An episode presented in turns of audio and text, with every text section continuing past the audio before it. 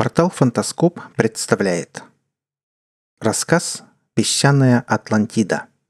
Автор Дара Фромкаус. Читает Олег Шубин.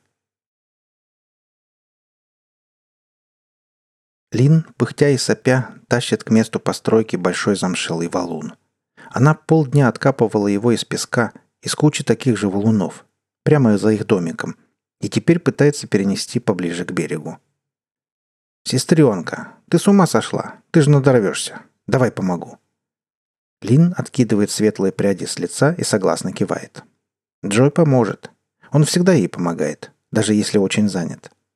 Вот и сейчас старший брат отложил починку сети, чтобы отнести камень к полосе прибоя, на мокрый песок, где Лин возводит песчаную крепость. «Что это будет?» – интересуется Джой, изучая величественный замок из песка – окруженный песчаными домами на каменном фундаменте, и почти завершенную пристань, для которой как раз и понадобился валун. О любви Лин к строительству домов и замков из песка знает не только семья, но и вся деревня, и даже приезжие. После визита случайного репортера, опубликовавшего фотографии работ юного дарования в областной газете, в рыбацкую деревушку стали частенько заглядывать туристы, только для того, чтобы полюбоваться новыми работами девочки – и не важно, что их смывает во время ближайшего шторма. После того, как море стихает, Лин создает новые. И обязательно близко к полосе прибоя, хотя и сама понимает, что через неделю-другую домики опять будут разрушены. Атлантида. Малышка, но ведь Атлантида находится под водой. Мы же вместе читали эту книжку. Конечно. Но сначала она была на берегу. Это живая Атлантида. Настоящая. Понимаешь? Лин снизу вверх заглядывает брату в глаза. «Понимаю». «Слушай, малышка, я пойду чинить сеть. Нам завтра выходить в море. Но если тебе понадобятся еще камни, позови меня». «Спасибо, непременно». И уже вслед. «Джой, знаешь что?» «Что, малышка? Ты у меня самый лучший брат. Я тебя ужасно люблю. Правда-правда?» «Я тебя тоже люблю, сестренка», Завтра мы выходим в море. Такие привычные слова в их прибрежной деревушке. Жены, сестры и матери рыбаков слышат их каждый день. Только почему Лин было так тревожно, когда Джо сегодня днем сказал об этом? Она ведь не маленькая, всего боящаяся дурочка. Через два месяца ей исполнится 10 лет. Она знает, каким бывает море. Ласковым, добрым, теплым, но иногда страшным и бурным – и хотя рыбаки привыкли доверять своему другу, партнеру, источнику пропитания, все знают, море коварно. Так же, как и его правитель, повелитель моря, о котором сложено моряками и рыбаками немало легенд. Море может предать. Так уже бывало на памяти Лин. Каждый вечер женщины стоят на причале и считают подходящие лодки. Катер считать не нужно, он всего один. И иногда Лодок возвращается меньше, чем ушло утром. Это больно и страшно. Но это жизнь. И Лин, сестра, дочь, внучка и правнучка рыбака, знает, что таков закон, и иначе быть не может. И если кто-то не вернется, надо молча перетерпеть и жить дальше. Но папа и Джой возвращаются всегда. Они лучшие, так говорят все мужчины в деревне. Им всегда удается справиться с парусами, даже в самый сильный шторм, даже если в трюме течь. Почему же так тревожно сейчас? И почему она не может уснуть? Лин тихонько вылезает из кровати, открывает окно, спрыгивает на прохладный песок и идет к морю. Ее волшебная Атлантида светится в темноте призрачным голубовато-зеленым светом. Лин ускоряет шаг, срывается на бег, скатывается по дюне к полосе прибоя.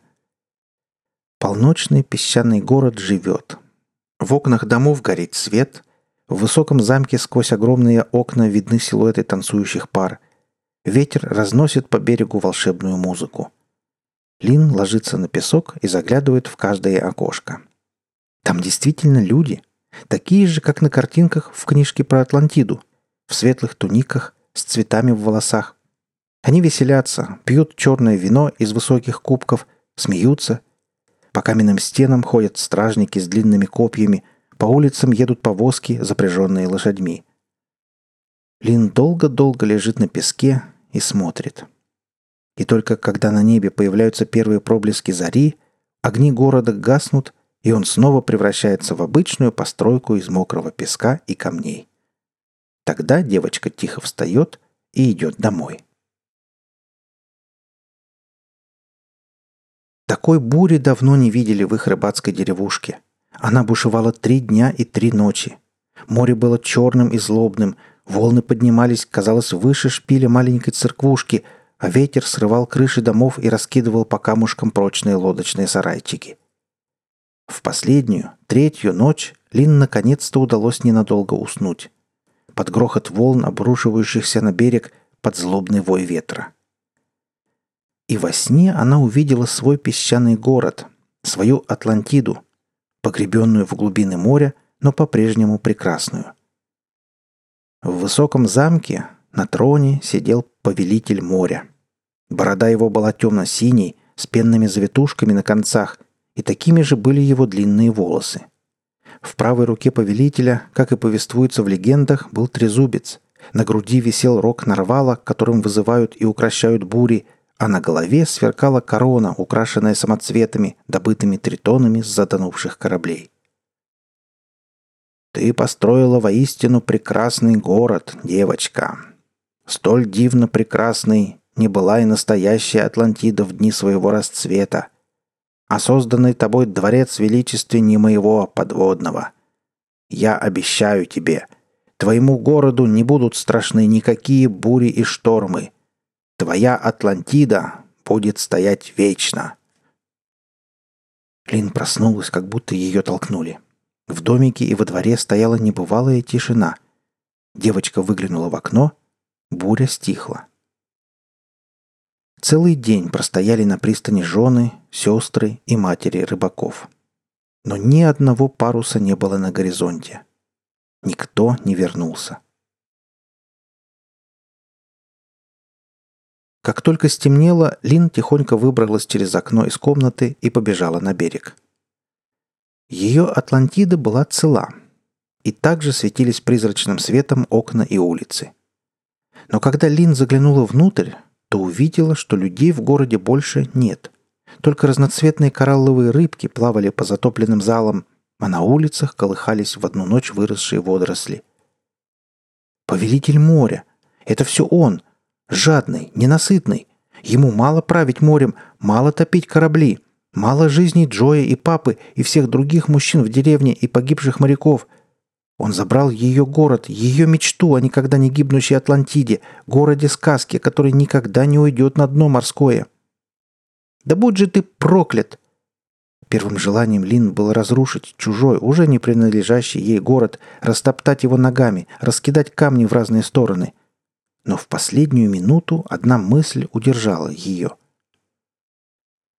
Всю ночь девочка таскала тяжелые камни с дюны, строила высокую-превысокую башню на самой границе своей Атлантиды. Потом, уже на рассвете, которого было не видно за сгустившимся над морем и деревушкой туманом, сбегала домой и принесла светильник. И в сумрачном полумраке над прибрежной деревушкой, над городом из песка – засиял свет маяка. Они вернулись к вечеру, на четвертый день, все в том же непроглядном тумане. На трех потрепанных лодках. Одна совсем без паруса, два других изодраны, еле-еле хватило, чтобы дойти до берега. Вернулись без улова, голодные и изможденные, но живые. Все мужчины их деревни. «Как вы нашли путь домой после трехдневной бури, да еще в таком тумане?» — спросил кто-то на пристани. «Нас вел свет маяка. Кто-то зажег огонь на берегу». Женщины молчали. Они-то знали, что просто сидели по своим домикам и тихо плакали.